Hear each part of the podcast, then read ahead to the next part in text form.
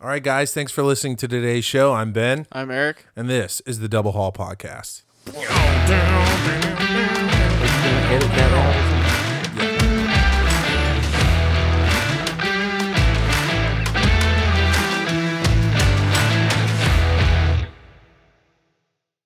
All right, guys, thanks for listening to the Double Haul Podcast. I'm here in studio today with my co host, Eric Kobuck, the studio dog, who will be providing commentary as we go along. If you listen to episode four of the podcast, you heard us talk to my brother, Jonathan. So we decided to go ahead and scrape the bottom of the barrel again today. And we actually have my father in law, who is also Eric's dad. That's right. Yeah, so I can talk trash to him because uh, he's my father-in-law. So we're here with Pete Scooter Johnson. Say hello to the good folks. Hello, good folks. Now, if you can't understand Pete, you're probably not from the southeastern portion of the United States.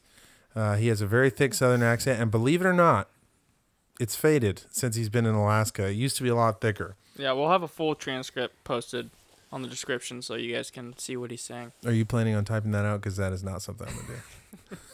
Or you put subtitles. If we had this videoed, we Well, I could. thought I thought we were videoing this blog. We are. Don't worry about Okay. It. Not a blog though. What's like a verbal blog, right? Because it's a pod blog is that what y'all call these these days? You young That's people. it. All right, so Pete, uh, tell us where you're originally from. Well, I'm originally from a place called Bayou George, Florida, which is in the Panhandle, uh, Bay County, Florida. Actually, about hundred miles from Dothan, Alabama. And yeah, everybody. I like how you you like I'm going to tell you about this place you've never heard of and then I'm going to reference it with another place you've never heard of. But it's really close to Panama City, right? Well, it's about yeah, thirty minutes from Panama City as a crow Yeah. flies, but Panama City is overrated. Yeah, but nobody's even heard of Dothan, Alabama. Oh yeah, you'd be surprised. Dothan, Alabama, If you're from Dothan, Alabama and you just heard me say that, I do apologize. and if you're from Bayou George, go ahead and like and subscribe right now. There you go. So, I thought you were gonna go somewhere else with that. That was an awkward. That was drop. weird. That, you guys are professional, so I'm just going with the flow. So Pete, what was it like growing up in Bayou George? Well, Bayou George was uh, a unique place to grow up. How big is Bayou George, or Bayou was it? George uh, was not very big. Actually, that's where the Bay County dump was at. The Bay County dump, seriously, was about a mile and a half from our house. That's what Bayou George was like at the time. However, after I left home and went to the military, they changed the uh, dump into a golf course. Oh. So we got to moved up a little bit, but still, Bayou George is not that big at all. We moved there, dirt roads. We were the only one on our street for like years. Wooded. Did Do you did you guys buy the house you're in, or did you? No, the house that we lived, the house that I grew up in, actually my my grandpa built. And when my mom and dad got married, my grandpa and grandma gave them the house. It was like a two bedroom house at the time. Um, there was the kitchen, a little tiny small living room, little tiny bathroom. It was only one bathroom. Three sisters, myself, my mom and dad. So, um, during the course of the time I was growing up, they made closets into bedrooms, and one of 'em- my first bedroom was a closet. It was that small, kind of like Harry Potter. When I saw that, I go, they stole that from me. It's, yeah, it was definitely. we didn't have any stairs though, but it was a small, small bedroom. So You had, you had enough room to to get out of bed, turn around, open up a drawer, get your one pair of socks up, and then with put holes in those on. Yeah. So and- what was there to do as a kid growing up in Bayou Oh, as George? a kid, it was super awesome. Because as a kid, ever since probably I was in the second grade, I had a bicycle, um, and I would ride as far as I could down the dirt roads. It was a creek near our house, and I would go down there fishing. I had a bow and arrow, and I'd bring my bow and arrow, and I'd be trying to shoot anything that moved. in the creek or just outside. Oh, outside, I would Okay. shoot at owls. I would shoot at uh, bobcats. Um, a lot of animals, wildlife out there. Yeah. So I know you have a couple of good stories, at least that you told me growing up about fishing or doing whatever outside with your friends. Can you share a couple of good stories. Well, here's some stuff we used to do growing up. So we used to uh, ride pine trees. You'd climb up uh, like a sapling, and you get to the very top, and it would start bending, and a young pine tree is kind of limber, and you would just ride it down to the ground. But then one day, my papa caught us doing it, and he spanked all of us because of the fact that once you do that to those trees, they don't come back straight up anymore. So he was uh, not very happy that we did that. So he was more conservationist. Mm, nah, he would still burn styrofoam and tires and stuff like that. but he didn't want you to mess up the trees. So, and then what we used to do for fun, because we had a dirt road, we had, when the graders would come in and grade the roads, there'd be like big dirt clods. And we had, uh, across the street from our house was just nothing but woods. So we made this trail, and it was probably about 25 feet long, and it was about five feet inside the wood line. And we'd play this game called the Gauntlet and then some of the neighborhood kids. There was uh, the Barnes boys who lived right down the road, about probably maybe a mile from us. And then my best friend growing up, his name was Tim Radcliffe. He lived probably about a mile and a half. And so uh, it was Kit, Jamie, um, and Larry Barnes. And so them three, and then Tim, and then when my cousin James Tipton lived down the road from us, we'd all gather down there and then we'd run the gauntlet, and everybody would line up right on the edge of the woods with dirt clods as many as you could get, make piles, and you would run through. It was based on the honor system. So as you ran through, and if you got hit with a dirt clod, you have to say hit. I'm, I'm hit. And so whoever scored the most points would win. And then we started doing it with BB guns, but that didn't bode very well because a BB will stay in your skin. And then, yeah. So that's kind of stuff we used to do for fun. And also, we used to do this stuff we used to set up army men, those little green army men, would sit them up like on the road and the ditch and everything, and then we would BB guns and we'd so kind of like uh, I guess the games kids play today where you have a turn like battleship, you know, you're like B four, and you go Mhm. miss, and you're like E seven. Oh, you sunk my battleship. Well, we'd have these green army men set up and we'd It's like take you know the games kids play today that came out in 1980. yeah. And so we'd have these little green army men would sit up and we'd, you know, put them up in different places. And then uh, you would take turns with your BB gun. So we'd have a BB gun, we'd have gas and matches, and we'd have firecrackers.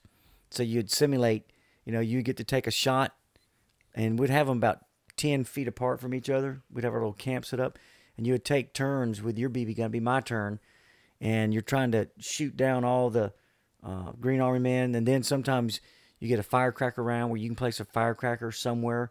So if you put your army guys too close together, you know, you could firecracker them, and like if you if you knock down three or four of them at the same time with a firecracker, then you got to pour gasoline on all three of four of them and then light them up. So it's kind of sadistic in a way you think about it now, but it was pretty fun back then. yeah. Was there a lot of manual labor for you growing up? Oh, to yeah, totally. Um, because we lived on, we had a little farm. We had chickens, we had pigs, uh, we had a sizable garden. It was only two acres, but back then, when you're like seven or eight years old, it might as well be forty acres. And so we had to break that. So my granddaddy, uh, growing up, he was a sharecropper and he was a farmer. He was also a master carpenter. He actually only had one real eye because he had his one. I think it was his left eye got knocked out with a nail, and so he had a glass eye. And he used to take that out, and that was kind of freaky. but uh, uh, we had to like pull trees up. It was just like something you'd see like on Little House with the Prairie, on the prairie. Little house with the prairie. Yeah. So we had to take all the pine trees down. We had to dig all the roots up. Uh, we had to break the ground up. And I remember pulling roots. I remember one time because I was about six or seven, we were breaking this field up. And me and my sisters were out there having to pull up every root because he would go in. My grandpa would go in. We had a Massey Ferguson tractor. He'd go in and disc it up and be cutting all these roots up. Then you have to go and pick the roots up and put them in piles. And I remember just day after day after day and my back was killing me. And I said, Papa, my back is killing me. And he said, he used to call me Charlie. He'd say, Charlie, you're not old enough to have a back. I believed him. So I said, okay, I guess my back's not hurting that bad then. Why do you call you Charlie? Because his his daddy's name was Charlie, and his dad used to walk with his hands behind his back all the time.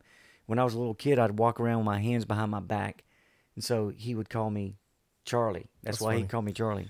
So didn't you almost get your family rich?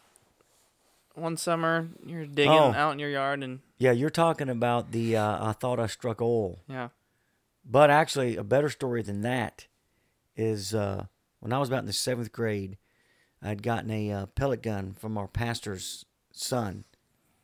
And the rule was you can't shoot anything unless you're going to eat it. Never point a gun at somebody unless you intend to shoot it. All those really good gun safety rules. So I had this pellet gun, seventh grade, and I'm uh, going outside with it. It was on a probably a, a fall day, and I've got my pellet gun, and I'm uh, doing all these army low crawl moves, and I'm looking for something to shoot. I know it can't be a bird, so it's got to be like a stump or a mushroom or something like that. So uh, I'm low crawling beside the house, and we lived in a, a stick house, which is a frame house, and it was up on concrete blocks. And you could crawl underneath the house, and I had to crawl underneath the house all all the time because I would have to.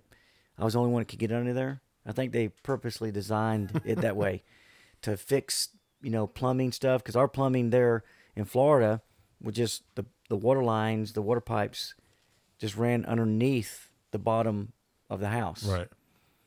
and so they were attached to the bottom of the floor joist.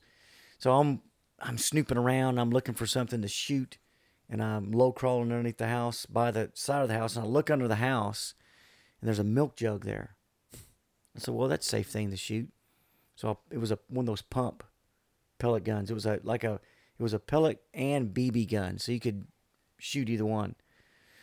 So I might have been shooting a BB instead of a pellet this time, but I remember I pumped that thing up as much as I could pump it up. Took aim on that uh, milk jug, breathed out, and squeezed the trigger. fundamentals. And then all of a sudden, I hear this. I go, hmm. Because at the time, I was taking a science class in school. Back then, we had to take science, and we were studying about gas. I was going, hmm. So I'm starting to figure this stuff in my mind, going, that milk jug probably had some old milk left in it, and it soured, and it created some gas. When I shot a hole in that thing, it's releasing the gas. But like for a minute and a half, it was still going. There's a lot of gas in there. then all of a sudden, I see that milk jug start like spinning. I'm going, what kind of witchcraft is this? It's like, and then it just starts moving away from where it was laying. And then I realized that I had shot a hole in the PVC, Schedule 40 PVC pipe that supplied the house with water. Kind of freaked out. And water's just spraying out of that thing. Milk jug's already about 10 feet down. So I'll go running to the pump house as fast as I can go. Went to the pump house, turned the water off, grabbed some electrical tape. I'll run as fast as I can under the house. I'm getting soaking wet, muddling me, and I'm just I wrapped a whole roll of electrical tape, you know, around that PVC pipe. All of a sudden, I hear this loud screaming voice, and it's my mom. Unbeknownst to me, she was in the shower at the time, and she had lathered up. So this is your nanny. She's all lathered up, uh, soap in her eyes, and she's screaming because she knows, and she's screaming my name, not How does she know that it was you that that you were the reason the water was Well, off?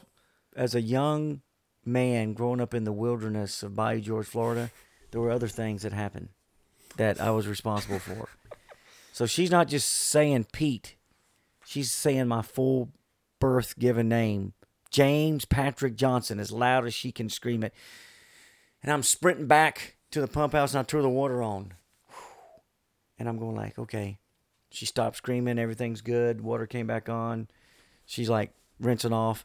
So I'm gonna go back and check my handiwork. I mean, I'm sure that it's working. So I'll go back. I look under there, and the whole thing's just like. And there's a piece of the black electrical tape just flapping back and forth like this, like it's mocking me. and I'm just like frozen in fear. I get up and I sprint to the pump house again, turn the water off again. And I don't hear my mom screaming. I'm going, okay, maybe she's out. So I go out and I'm trying to figure out what do I do next. And then there go there's my mama standing right there. Her hair, you'll you can picture this because you know what Nani looks like. Her hair, she looks like a wet dog because the hair, her hair is all wet, and she's got her bathrobe on, and she's got not not bedroom slippers, but we used to get these like flip flops. That's what they called them, and you could buy them at the junior store, and they're kind of ones that rub the inside of your big toe and your next toe raw, and then the little thing pops out, and the front end will fold over if you're wearing them on pavement and scrapes your feet all up. She's wearing those, and she's just standing. She goes, "You wait till your father gets home." And I just like freaked. I knew life on this earth is coming to a quick end, because at the time uh, my daddy uh, was not a very um, nice guy if you did something you weren't supposed to. Let's put it that way. so I knew this was the end. So I had to wait like it seemed like a day and a half, but it was like only like an hour for him to get home. And then he had this little green and white Ford Falcon, and had this like sort of sound to it. It's coming up the hill, and I hear it. I'm in the backyard waiting by the back porch. It's all over. So he comes in, and usually he would come in, and you know, my mom would kiss him when he come home from work, and then you'd hear them talking and or laughing, whatever. There was nothing. It was like this eerie silence. I'm trying to listen to what's being said, and then I hear the back door knob turn. I go, "This is it." He comes out, doesn't say anything to me. I'm just sitting on the ground, looking down at the ground. I didn't want to make eye contact with him, so he looks underneath the porch and he crawls underneath there. I go, oh no, it's not gonna be good because he's gonna be muddy, wet, and he's gonna be just like madder than a wet hen. So he comes back. He says, "Come with me." I go, "Oh my lord." we get in his car. The only thing I can think of because we had done this on several occasions when a dog had gotten to the chickens and killed chickens and stuff. Yeah, you know where I'm going with that. The dog went off with daddy and never came back. And I'm thinking, I'm in the seventh grade. This man was a hard man. I'm thinking, it's over. I mean, I didn't dare run because I know it'd make it just that much worse. You don't want to get shot in the back. Yeah. and so I'm just like, I have no idea where we're going. All of a sudden, the car stops. I'm going, oh, Lord Jesus, help me, Jesus, help me, Jesus. and then we're at the Bayou George hardware store, and I go, okay, is he getting a shovel or something like that here? So we walk in, and he knew the guy that owned the place, and uh, he got all this plumbing supply. That's how I learned how to do plumbing. So we come back, and he instead of beating me to an inch of my life, he takes me underneath the porch and he teaches me how to fix this PVC. Later on, he told me, he said, because I asked him, I said, Daddy, how come you didn't like just wear me out for doing that? He said, I went underneath there and I know you had shot a BB at it. And he said, the probability of a round BB shooting a perfect round hole in a round piece of PVC just blew my mind because a lot of times it would just crack whatever he said was it's just a perfect round hole in a perfect round pipe. That's the only thing that saved me is my marksmanship. So had it not been that good of a shot, I might not be sitting here today. So is Yeah. that like when your mom was most angry with you? Oh Was at that point? no, she used to get angry with me a lot, but I was beat so much as a young child that a lot of those things I probably can't remember. I probably have to go to like psychotherapy to remember some of the stuff I've done. I don't know. So we had to we had a Franklin wood burning stove, and that's what we heated our house with in the winter. And uh, so uh, my job, I was responsible for um, chopping the wood so it would cure. We'd go out like um, in the summers, and we'd go out into the woods and just get loads and loads of oak, bring it back. Um, and they, my grandpa and my dad would cut it up with a chainsaw. My responsibility during the course of the summer would be chop the wood up to split it. We had this big giant oak stump um, by the wood pile. My dad always told me, said, look, because a lot of times I would be out there and, you know, not wanting to do it and be splitting wood, and it would come off that wood chopping block, that oak chopping block stump, and then instead of putting it back on there, I would just sit up on the ground, then I would miss it, and it was like if you've ever tried to, you know, split wood, if you hit it on the edge, a lot of times it just flips over and keeps going to the right, keeps going to the right, and missing, and your axe head sinking in the ground, and it's dulling the blade on that because that dirt will do that. And he he always told me he said, "Don't chop wood anywhere except on this block. Okay. So one summer afternoon, I've got to chop wood. I'd rather be down at the creek fishing or sitting snares in the wood. So I'm chopping wood and it comes off the block and our pump house was probably about 100 feet away from where I'm chopping wood. So I keep missing. It keeps flipping, keep missing. And then I'm wound, I'm wound up about 100 feet, okay, from where I started chopping wood. And I sit it up and I said, let me get it this time.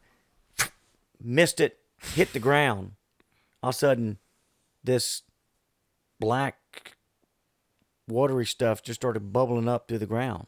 I said, Lord have mercy, I struck oil. I said, we're going to be rich. And the reason I thought that is because at the time, the Beverly Hillbillies was a show I used to watch. Yeah. It was in black and white back then. And it's, you know, he was shooting at a coon one day. And if you're familiar with the song, and up from the ground came a bubbling brew. Yeah. Oh, that is Texas tea. So here, I've got this in my mind, and I, I don't realize that um, I've just because in Florida, the that water line was maybe six inches or maybe a little bit more under the ground. That's it, because you don't have to worry about it freezing there. Right. So the axe head, I missed. The axe head goes through, hits that, and I'm thinking, man, I, I struck oil. And then I realized that that's not oil, that's water. I hit the water line. And so I don't know if this was before or after um, The other water the incident. other water incident. Yeah. And uh, so um, turned the water off. My mom called my grandpa, and he drove um, 30 minutes because they live 30 minutes away. Drove 30 minutes just to come fix that. So Did that your was- dad find out about that? I don't know if he did or not. But I don't think I was quite destructive as you were as a child. No, I don't you were. like really. I don't Yeah. remember like breaking. No, you would take my water tools and lines. leave them in the yard, and I'd be cutting grass with a lawnmower. It was just indirect destruction. Yeah. I don't think so. I Yeah. don't think that was me. yeah. I think that was your other son. Oh, One one day we'll have to have my dad on. He'll tell you a story about me and my brother. Uh, I went into our shed uh, in the backyard. And he had this little like 14 by 10 foot shed. Kept like a bunch of junk in there, but some of the stuff in there was like lawnmowers, weed eaters, and, and a bunch of gas cans, a bunch of extra gas, you know. Well, I saw something, you know, somewhere. I don't know if it was on a video or on TV or something that you could, maybe it was on Mythbusters, that you could basically hold a lighter and shoot hairspray over it and make a flamethrower. And I was like, that's pretty cool. I'm, I should try that. So I went and got a couple cans of my mom's hairspray. And um, so I take it in the in the shed with the cans of gas because I didn't want anyone to see me in the backyard, you know. And I shut the door to the shed. So I'm in the shed, basically with a ten foot, you know, napalm flamethrower, just like going at it, shooting flame balls all over the walls and stuff. I don't know how it didn't just explode. There's just open gas cans around, and and then uh, I go, and all of a sudden the shed gets light, and I'd turn around, and my brother had opened the door to the shed and was looking at me with these big eyes. So at the time, I'm probably ten years old, and and he's six, and he's looking at me, and he's like, "You shouldn't be doing this," and I was like, "Look, if you tell Dad." I'll never trust you again. That's what I told him. I said, well, first I think I said, come, come try it. And he was like, no, that's not right. You know, he's being Mr. Mr. Righteous. Yeah. And I said, uh, you know, if you tell dad, I'll never trust you again. And uh, a couple hours later, you know, I put everything back and stuff. A couple hours later, we're eating dinner. Parents are home. This is like summer. We were just left alone. I don't think, I don't think we are alone, but uh, I'm not sure what was going on. We were very unattended a lot of time during the summer. Maybe I was, I don't know, 12. But uh, anyways, we're sitting at dinner and I'm looking at Jonathan, my brother, and he's looking over at me. I'm looking at him. He's looking at me. He just looks so nervous, you know. And something told me, Like he's gonna crack at any second. yeah, it's about, he's about to rat. And then all of a sudden, he doesn't even break eye contact with me. He ke- he maintains eye contact the whole time. He just says, "Today I caught Ben in the shed," and he was doing Oh my just goodness. spills the beans, and I'm just staring at him. Before he can finish, I stand up and I put my finger across the table. And I'm like, "I'll never trust you again." then he cried for like 48 hours. at He's least like- you didn't say, I'm going to burn you alive tonight. yeah, that's what I should have done. Well, also growing up, um, I had my cousins move in down the road with my grandma D's. There was Marcy, then there was Carrie Ann, Sherry Ann, and Patricia Ann. And actually, all of their middle names were Ann. And then there was my cousin James. And uh, so Patricia Ann, this this is how she was. So hope she doesn't listen to this podcast because she'll probably be mad. But Almost nobody listens to Okay, good. Well, Trisha Ann, she actually one time, um, my grandma had gotten kittens for the kids, and Trisha Ann was probably about five, and so she took the kittens, she killed all of them, she threw them up against the house. Oh my god. yeah, No. so she was yeah, seriously, Wait, what? yes, exactly. That's what happens. Country folks lose their mind, man. There's yeah, there's all kind of wild things that oh, happen. Oh man, this Wait, might are you have to be edited out. Yeah. So seriously, she does. How old was she? I thought She's about five or six years to, like old. grab people's attention or something. Oh no, she just like picked them up and was like, Oh, Oh my! yeah. I don't know why she did that. I don't know. what became of her as an adult? Uh, she lives in Oklahoma somewhere now. Oh, that's Yeah. So I don't know. figures. I don't know if she's part of a, a militia or whatever. I don't know. But uh, can I say that on the air? Yeah. Okay. So Anyway, anyway, we might have to like r- start rating these Yeah. episodes. And so but anyway, um. It's like she was politically the she insensitive. was uh so there's I got two good stories about her. So we used to play Cowboys and Indians. Me, Sherry Ann, Carrie Ann, Patricia, and James. Yeah, you definitely can't say that on the air. Okay. Oh, all right. so anyway, I think it's uh I think it's Westerners and uh, indigenous folks. peoples. Okay. Yeah. So anyway, we're playing, and um, the thing is, like, we would have like s- sticks and pine combs. Pine combs were hand grenades. I don't know. Cowboys didn't have hand grenades, but we did. Indians And- did. I'm yes, sure. indigenous peoples did. Right. And so anyway, so you know, you're walking around, you're being stealthy, you're crawling around, and so what happens is you would be in the house, and everybody who you were trying to find would hide somewhere in the woods. And so I'd found Carrie Ann and Sherry Ann looking for Patricia Ann. And so I'm looking around and I hear this noise. I look up and we had this big oak tree in the side yard. So I look up and she's on this limb that's like 20 feet up in the air. And uh, I go, pow! I shot you, Patricia Ann. And she goes, Just fall. and she falls off the limb, knocks the wind out of her. You know, you, you, have you ever had heard somebody or had your the wind knocked out? It's like like a zombie sort of sound. So that's she was really into it. You're like I didn't really shoot you. Yeah, but she did. She let go of everything. Like she was really playing it. She was really role playing. And there was one time, uh, like I had said earlier, the grader would come down our road and grade the road. But one time, uh, my mom and I were driving down the road to my grandma Deeze's house, and the grader guy's coming, and he's grading the road. I don't know if these guys do that like this now, but this guy did. He was reading the paper, not even paying attention where he's going. I don't know if he had the thing on autopilot or whatever, but my mom was a very sweet lady. Uh, never heard her cuss ever, but she was having to back up all the way down the road, and she didn't cuss this guy out, but she very, very, she came very close to. I was like looking at my mom, like, what in the world? Who is this woman? So we get down, you know, we back out all the way down the road. The grader guy goes down the road a little bit, so we go to my grandma Dee's house. There was a lady that lived between us and my grandma Dee's. Her name was Mrs. McDonough. Her name was Laura McDonough. She, her and her husband lived in this single wide trailer, and they had more ammunition than I mean, they had M16s. They had any kind of thing you can think of that shoots around. They had it, and they had because I went in there. They reloaded. I mean, they had all. I mean, they had like shelves of ammunition. They were ready They were. for tyranny. So she's down there because she used to come down there and talk politics and Armageddon and stuff with my grandma D's. So she was down there, and it was a summer day. Uh, I had this white tank top on. I guess you can't say wife beater anymore either, but Yeah. yeah. So it was a white, We're never airing this. yeah, a, a white tank top T-shirt, pair of shorts, and those kind of flip flops I told you guys about. Because that's all we could afford. They're like a dollar at the junior store. And so we get down there, Miss McDonough is down there. My mom is fuming still, and she's talking about how the grader guy made her back up all the way. He wasn't paying attention, and then so I was there. Carrie Ann, Sherry Ann, Patricia Ann was there, and Laura McDonough. My grandma had this these peach trees on by the side of the road, and there was a bunch of bushes there. And Laura McDonough said, "You kids ought to just take these rotten peaches and throw at that guy when he comes by." I said, "That sounds like a good idea."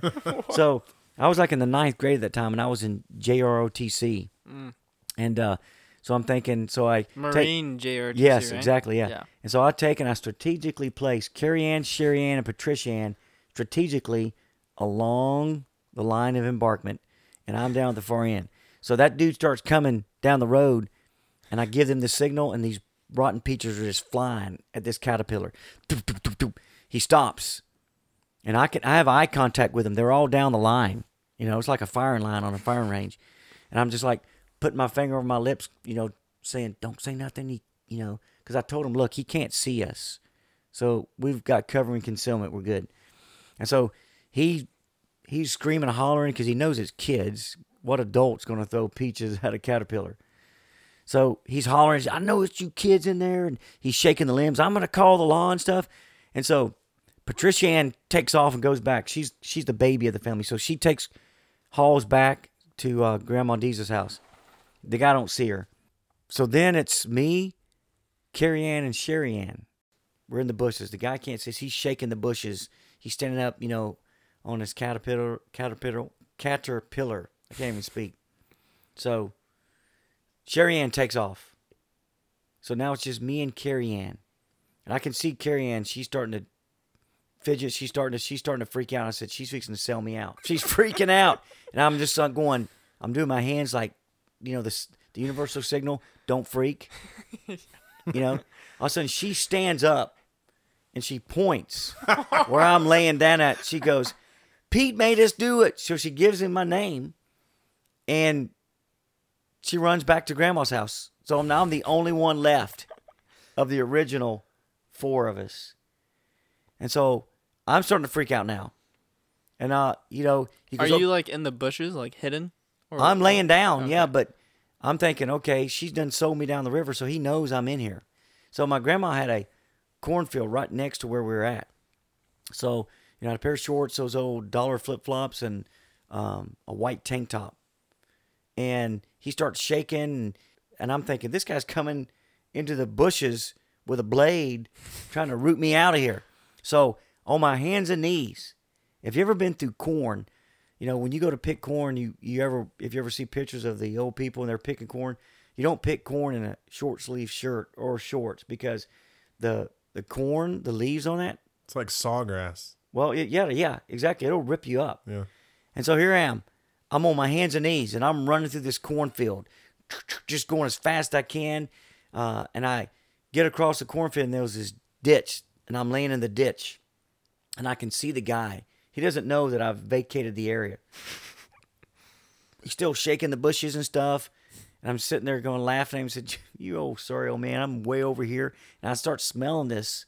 Like, what is that stench? It smelled like sewage. And I realized that I'm in this because remember we're living in the country. So I'm I'm in this ditch that has raw sewage Oh. Oh, flowing through it, and I'm all cut up.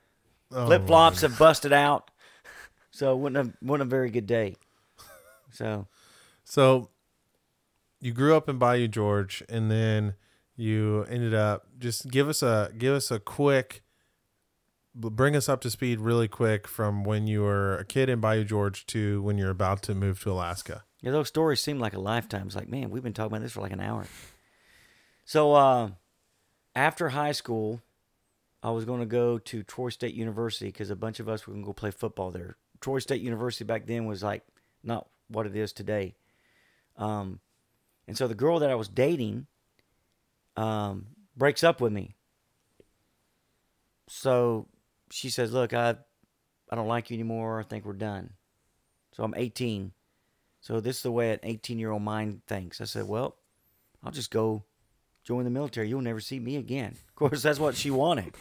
So, but I'm gonna say no. I'm gonna I'm gonna make it even twice. But I'm gonna make you not see me. So, uh, went in the military. Was in the military for five years. Got to do a lot of cool stuff in the military in regards to uh, a lot of weaponry stuff, getting to blow things up. I actually got to um, be part of the security detail that protected President Ronald Reagan when he came to Bitburg, Germany. Uh, me and a couple other guys were in the New York Times. I think Eric has seen that. Um, got to do some really cool stuff with that. Got out of the military, came back, went to school, graduated from Florida State University. That's where I met Eric's mom. Uh, we got married, and then uh, we were in Tallahassee for a while. Then we moved to Atlanta. I was a basketball and football coach and athletic director. Um, then we moved up here to Alaska. All right, so you come up to Alaska and you get into hiking pretty soon after you get up here. What got you into it? What got you hooked about hiking? Because I'm not a huge hiker, you're as not you a know. hiker. Yeah, I second that. I hate hiking. yeah. So I think you're well. Besides Mitch, my other brother, or I guess my only brother, yeah. but We he- hope. he's a a big hiker like you as well. But what got you hooked on hiking when you got up here? Uh, I guess just because I like being outside in the woods, and I think it was just the cool opportunity to be able to go like, man, I've never been up a mountain like that. Let me. This is cool. I want to do it. So so does they- it give you s- like just this big sense of accomplishment getting to the top? Is that like a big thing? that, Uh, not necessarily a sense of accomplishment, but it kind of like quiets my soul. I Hmm. just feel really good when I'm out in the woods. Some people would call it some sort of spiritual. I so can, just- why can't you just go walk in the woods? Why do you have to hike a mountain then? Well, I can I can hike the woods, but it's not quite as fun. But hiking a mountain is cool because you don't see a whole lot of people hiking a mountain. It's one of those things like I'm the only one up here. I don't know if that's good or bad, but I'm the So only one like up here. yeah, you do like that feeling of being where no man has gone before. Oh, I really like that. I'm always Yeah. trying to find that place. Right. Because I go off trail, which can cause other problems. some problems. situations. Yes. Do you have any stories? Oh, definitely. This was a couple springs back, and your mom gets upset because I go by myself a lot. Yeah. But now, uh, you know, I'll take Ruger. she bought she bought you a dog. Yeah, I'll take Ruger and I'll take Kenai with me when I go. So, um, I call Ruger Red Hawk. He's a stone cold killer. But um, yeah. He barks a little how, louder than how'd Kenai. you like that? Yeah. So the kind of bear spray I use is kind of like lead. the wind doesn't really Except affect. I feel like the you spray. rarely take Ruger with you. Oh no, when I go by myself, depending where I go, I'll take I'll take the Ruger with me. it just depends. This one time, c- like I said a couple springs ago, um, I go off on the Turnagain Arm, and there's everybody's familiar with the Turnagain Arm Trail. Most people who hike, the, especially the Windy Trailhead, but the Windy Trailhead, there's places that you can go um, even further down the arm, and you you can go up 2,500 feet sometimes higher than that. And there's a bunch of sheep up there. And so the thing about it is, uh, I'm scared of heights. And so um, that causes issues as well. But so this one particular time, I'm going up and I see these sheep before. So I keep going, I keep going, keep going, keep going. And I get some real good footage of these sheep. And then so I'm pretty stoked about that. And like, this is super cool. And so I start going down. And then you got all these sheep trails that are just now you go okay which one did i take so you start going down up that wasn't the one you go that wasn't the one so when i got myself in a situation where um, i'm on this ledge and i could have probably climbed back up but being that i'm scared of heights i was going oh no and so there's this crevasse right underneath me that went down about 60 feet to this other ledge i'm going man this is my only way out of here and so i had just bought this new backpack and uh, had everything in it. It had all my medical stuff. It had just loaded. Probably had about three hundred dollars worth of stuff, plus the backpack. And uh, so I have my backpack on. I'm going down this little crag in the rock, and it starts getting narrow. So I, what I'd done, I'd wedged my feet and my hands, and I'm like going down into this crag to get down to the other ledge. And then um, about halfway down, it starts shallowing out, and then my backpack is pushing me out. And so now my whole chest is exposed, and my backpack is pushing me out of this crag. And then so that's about, I'm about 40 feet from the ledge, and then the ledge is not that big, and it drops off another probably 60 or more feet. and I'm kind of like going, okay. So I'm sitting there for a minute, thinking about what I'm going to do, kind of like uh, frozen in fear. Mhm. And I'm because I can't go back up because my backpack is stuck on a on a rock, and so I can't go up, I can't go down, so I'm stuck there. And I'm thinking, nope, this is it. I'm I'm dead. I'm gone. And so I kind of calm myself down a little bit, and so I wedge myself up into the into the crag, and I take I was able to take my backpack off and drop it. So it hit the it fell down to the ledge and then bounced, and I was thinking I'm fixing to lose because I thought it was going to go right over the next ledge, but it got caught on um, a dead branch or something. That was probably one of the one of the sketchiest natural disasters, I guess you could call, in my hiking career. But there's been times also I've come across bear, uh, didn't have my gun or didn't have any bear spray. I think another thing that you have to learn when you're hiking, especially if you're gonna go after sheep and So this is from the guy who does not hike. well, I've done my fair share of hiking. Okay. It's- It would be my number one choice to go out and hike, but okay. it's been growing on me the last few years.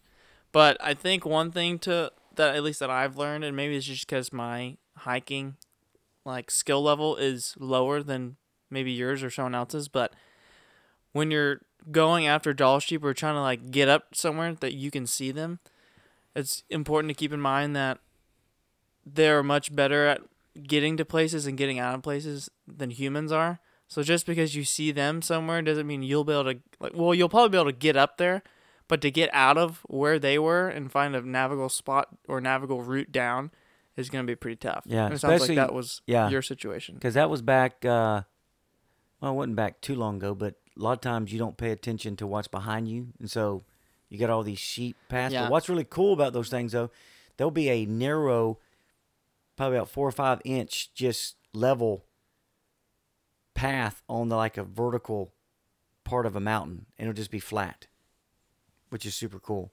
Yeah.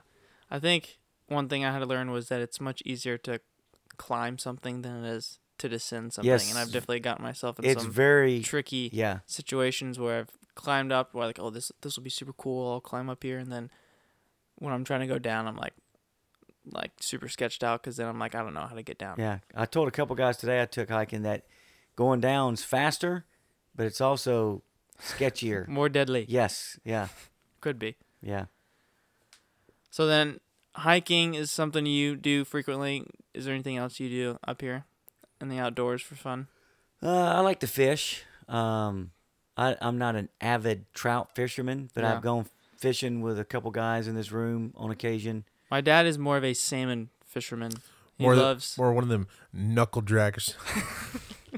But No, actually, now I have a story, and there was a young man in this room that was there, and he kind of bailed on me. So uh, this was Is this you or me?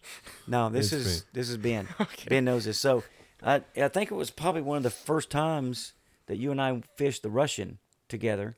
Yeah. And so I don't think you were living here then, were you? Is that when you came up here and you just spread the Yeah. Yeah. the plague. Yeah. Yeah. So basically, uh, I was about to fly up on a solo fishing trip. So I was coming up, leaving the wife and kids at home, and I was uh, I was uh, getting ready to get on the plane, and I broke out with a crazy fever. Now this is a f- years ago, so this is before the time of COVID when that would have been like a no fly situation. Right. Uh, it was probably still irresponsible of me to fly, but I was basically like, I'm going, you know. But I felt terrible. By the time I got to Seattle, I had a temperature of like 103.5, sweating, sitting there trying to board my plane. And I remember my phone was dead. And so I had plugged in my phone uh, to one of those in Seattle. It was the N gate at the time. They were like fixing to remodel it. I had plugged my phone charger into one of the outlets like underneath the bench seat. And while I was sitting there, the bench was like kind of leaning over, and I noticed that it wasn't bolted to the floor or anything, and it was like kind of broken. And I was like, "This is rough." But I was just burned up with fevers, people all around. I was just miserable. And so then I'm charging my phone stuff, and finally they call us. I was like kind of half dozed in and out. They call us, and I get my phone charger up, and I notice my phone still has like three percent. And I look under there, and there's the outlet, and the cable going in the outlet. It, it's only like three inches long, and then it's just spliced. It's just just splayed out a bunch of wires. I was like, "You gotta be joking."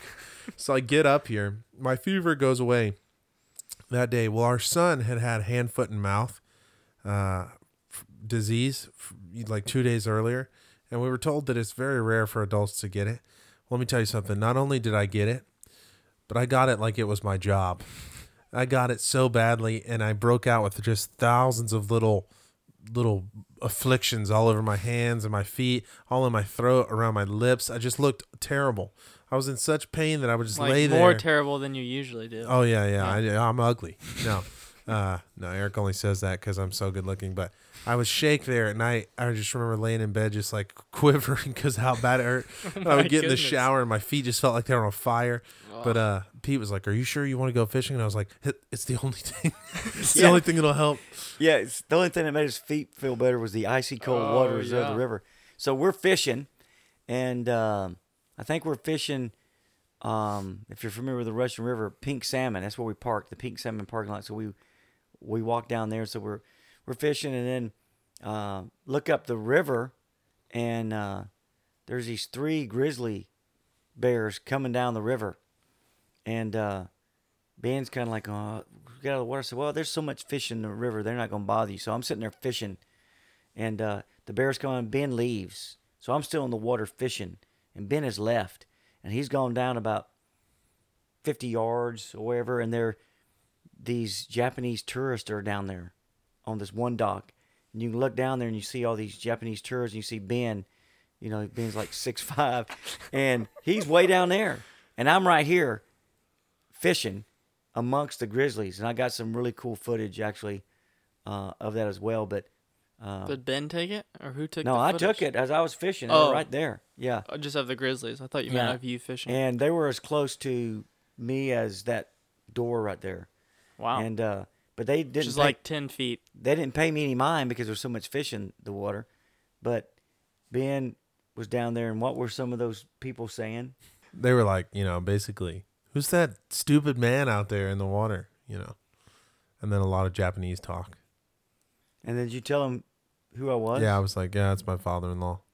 It's a He- world-renowned. he's the fly fishing Bushmaster. guide. He's the. Bushmaster. Yeah. Yeah. if you guys are ever looking for a laugh, you can find Pete on YouTube under Bushmasters Learn to Survive series. Yes. You just find so some pretty what, hilarious. What made content. you start the Learn to Survive series?